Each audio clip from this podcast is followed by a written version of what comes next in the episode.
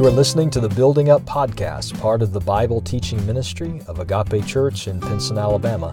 To learn more about Agape, please visit us online at agapepinson.com. Hello, everyone. Welcome into episode number 15 of the Building Up Podcast. I am David. As always, so thankful that you are joining with us today, and I hope that this is profitable for you as we talk about how to battle temptation as a Christian. Now, temptation is something that all of us as Christ followers understand. Temptation itself is not sin, but temptation is what leads us to sin. Every one of us are tempted by different things. It may change from one Christian to another what we're tempted by, but we all know what it's like to feel that pull to do that which is disobedient to God. What we're going to look at today is kind of an agricultural illustration, if you will. I think there are, if we think of temptation as a seed that goes into the soil, I think there are certain factors that can be present in our life that are more conducive to that seed growing up into a plant that eventually produces the fruit of disobedience or sinfulness. And I think we can see some of those factors by looking at a passage of Scripture actually the very first time that we're told human beings are tempted to disobey God. Genesis chapter 3. So if you have a Bible or a Bible app, please take that out and go to Genesis chapter 3, and we're going to look at verses 1 through 6. I'm going to be, begin reading with verse 1, and we're just going to kind of stop as we go through this text and talk about three factors that, if these things are present in our life, are more conducive to temptation growing quickly and efficiently and bountifully in our life, producing sin. So, verse 1 of Genesis 3 Now the serpent was the most crafty of all the wild animals that the Lord God had made. He said to the woman, Did God actually say, You shall not eat of any tree in the garden? I'm going to pause there for a moment. The first thing that I want us to notice is that the serpent, which is the enemy of God, Satan, the same enemy we still deal with today, is called by the Bible crafty, or in another translation, cunning. Now, this is an interesting word. If you go back and look at the original Hebrew, you can present that Hebrew word in either a positive sense or a negative sense. If you present it in a positive sense, you would translate it prudence or wisdom. If you present it in a negative sense, you would translate it as crafty or cunning. So essentially, this serpent, the enemy of God, has a defiled wisdom about him, a craftiness or a cunningness that he is using to draw these men, or this man and woman, eventually the entire human race, but this man and woman made in the image of God into his own rebellion or his own rebellious attitude. And so he's called crafty or cunning, and he goes to the, the woman. And here we see the first environmental factor, if you will, that I think causes sin or temptation to grow quickly and bountifully in our life, producing sin. And that environmental factor is isolation. What we see here is this picture of this woman, Eve, being isolated, in particular, isolated away from God and community. Now, let's kind of walk through that for a moment. When I say she's isolated from God, I mean that we see no mention of God's presence here. We don't know exactly how that worked in the garden, but what I'm thinking of is you don't see Eve running to God. You don't see Eve looking for God. You don't see Eve calling out for God. Rather, this serpent is doing his best to isolate her away from God's presence. But not only that, community. Obviously, at this point in human history, community would have been her husband, who is there with her according to this text. We get to verse 6, we see that he is present, but he's not present in a meaningful way. He doesn't step in. He doesn't try to exhort her toward godliness. He doesn't uh, try to keep her from following through with this temptation. There's no interaction between him and the serpent. So the serpent appears to be trying to isolate her, and I would commend to us that that is still the work of the enemy. He wants to put every Christian in a isolated position where they're not looking up to God for help, where they're not calling out for Christ, where they are isolated by themselves, even away from biblical community and from other men or women who would exhort them in the way they should go. And in isolation, temptation grows quickly. Uh, we may isolate ourselves. There may be a hundred reasons that we do that. The enemy may use other things, divisiveness in the church or offensiveness between Christians or trouble in a marriage. He may use any of those tactics to try to get us to be isolated, even busyness to try to keep us from the gathering of the believers. But he will do that in order to keep us isolated because in isolation, temptation grows quickly. Let's keep going down into verse 2. And the woman said to the serpent, We may eat of the fruit of the trees in the garden. But God said, You shall not eat of the fruit of the tree that is in the midst of the garden, neither shall you touch it, lest you die.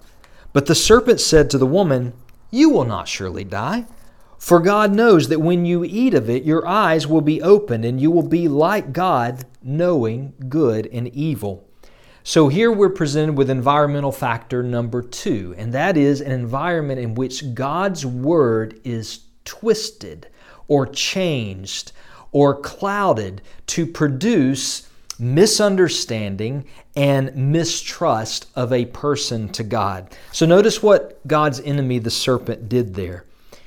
He probably knew exactly what God had said, which was to the man and the woman, You may eat from any tree in this garden except one the tree of the knowledge of good and evil. That tree belongs to God alone because only God is the judge of what is right or wrong. So that tree is set aside for God's glory. You may eat from any other tree. But when the serpent came to the woman, he said, Did God really say you can't eat from any of the trees in the garden? That's not what God said at all. But the enemy was trying to twist God's word. So, this is an environment in our life where God's Word gets misinterpreted, where we don't understand it with clarity, or where people try to change God's Word to fit what they actually want to do anyway. And then, when the woman corrects the serpent, and when she tells him, No, we can eat from any tree except for one, and if we eat from that one, we will die. Then the serpent tries to cause mistrust of God he says to her, You're not really going to die. Actually, what's going to happen is this wonderful thing will occur in your life. You'll be like God. In other words, the serpent, having twisted God's word, now tries to plant seeds of mistrust. God really doesn't have your best intentions at heart. God really doesn't want you to do this because He knows that you'll be like Him. So, this today for us may be a situation to where we're tempted to sin, we're battling that temptation, and the enemy comes to us. And the thought process is, yeah, I know what God said, but God really doesn't understand your situation. God really doesn't understand what's happened to you. God really doesn't understand what that person has done. God really doesn't understand what you're going through. Even the smallest amount of mistrust that the enemy can place in our hearts where we mistrust God or where we misinterpret or twist His words, that is an environment in which temptation can grow very, very quickly because we began moving further away from God, further away from His Word, further away from His community, and we're into a place where the enemy has more opportunity to tempt us and to actually cause us to sin. Let's look at verse 6. So when the woman saw that the tree was good for food, and that it was a delight to the eyes, and that the tree was to be desired to make one wise, she took of its fruit and ate. And she also gave some to her husband who was with her, and he ate. So here's environmental factor number three, and that is a desire for self gratification. which is uh, helped by or fueled by a hiding of the consequences of sin. So let me try to walk that out. Notice in the text the words that were used. All of a sudden, all of a sudden the woman saw that the tree was good. Before, maybe it was her seeing God as good, and the tree is something she should stay away from. But now she sees the tree, and it looks good to her. It's a delight to her eyes. She desires it. Let's be honest, isn't that how temptation is? I mean, the very fact that it's temptation means there's something in us that wants to go after it, whether it's lust or hatred or unforgiveness or deception, whatever it may be, dishonesty, greed. There is something that is pulling us toward that sin. The temptation makes sin look good delightful, desirable. And what the enemy will do is he'll come along and he'll give us these thoughts. You know, you could do this and it really won't be a big deal. No one will ever know. God's not really going to punish you, He'll forgive you. You're not going to suffer because of this. Just one time won't hurt. So he builds this desire to gratify ourselves by reaching out and grabbing this fruit, and He'll tell us it really won't be that bad. The consequences really won't be that bad. And in that environment where we're listening to that, temptation will grow quickly. We will grab a hold of the fruit of sin and we will disobey God, just like Adam and Eve did. So let's put a positive spin on this to end. How do we battle temptation? Because that was kind of the question that we started with. And the way we battle temptation is we fight against these environmental factors that we just mentioned. So let's talk about the opposite of these things and those the things that we can do to actually help uh, battle and get to the root of this plant of temptation and pull it out of the ground before it ever has a chance to produce sin. Number one, we need to stay close to God. The enemy wants to isolate us from God and His people. You and I, we need to stay close to God and stay close to His people. That means we need to be in the Word, we need to be in prayer every single day, pursuing Jesus. We need to be a part of His community of faith that He's placed us in, or we need to find one. We need to go to gatherings of the believers every opportunity we get. We need to reach out to one another in phone calls and text messages and emails and in face to face gatherings or, or lunches, dinners, coffees, what it, whatever it may be. We need to do those things to stay close to each other and exhort one another to move away from temptation. We need to confess to one another so that we can help each other stay away from temptation and ultimately stay away from sin. Number two, we need to pursue good doctrine. Where the enemy wants to twist God's word and calls us to not trust Him, we need to pursue good doctrine. We need to pursue the truth of God's word because as we pursue that and live that out, it will create trust more and more and more in our hearts toward God.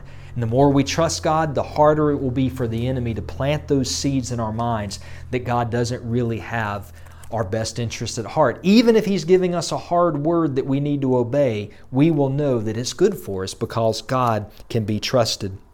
And then finally, we need to desire God's glory more than self gratification. We need to desire good of others more than self gratification. We need to understand the consequences of sin from God's Word. You know, we're not doing anyone any favors by hiding God's wrath. It's there in Scripture. Sin is deadly, temptation is deadly, and we need to believe that and embrace that. And we need a desire to glorify God with our lives. Now, how do we get that desire? Pray for it. Ask God to give us the desire in our hearts to obey Him and glorify Him more than we want anything else. You know, the fertilizer that the enemy throws on the soil of, of this temptation seed is impatience where we are not patient to wait on God to satisfy us, where we're not patient on God to come through and resolve a situation. And that impatience will cause us to quickly reach out and try to solve it ourselves, which is often sin. So you and I need a love for God's glory and a patient waiting on Him. We need a pursuit of good doctrine and we need to be in biblical community, staying close to God. Those, those environmental factors in our life will make it really hard for sin to grow, for temptation to grow and to produce sin. So, thank you for taking time to be with us. I hope this has been a help today. If you have any questions about this topic, email me. I would love to hear from you. Info at agapepinson.com or you can reach out by even, if you're watching this video, commenting on the link that you see it on, and I'll be glad to get back with you. But until next time, grace and peace to your family.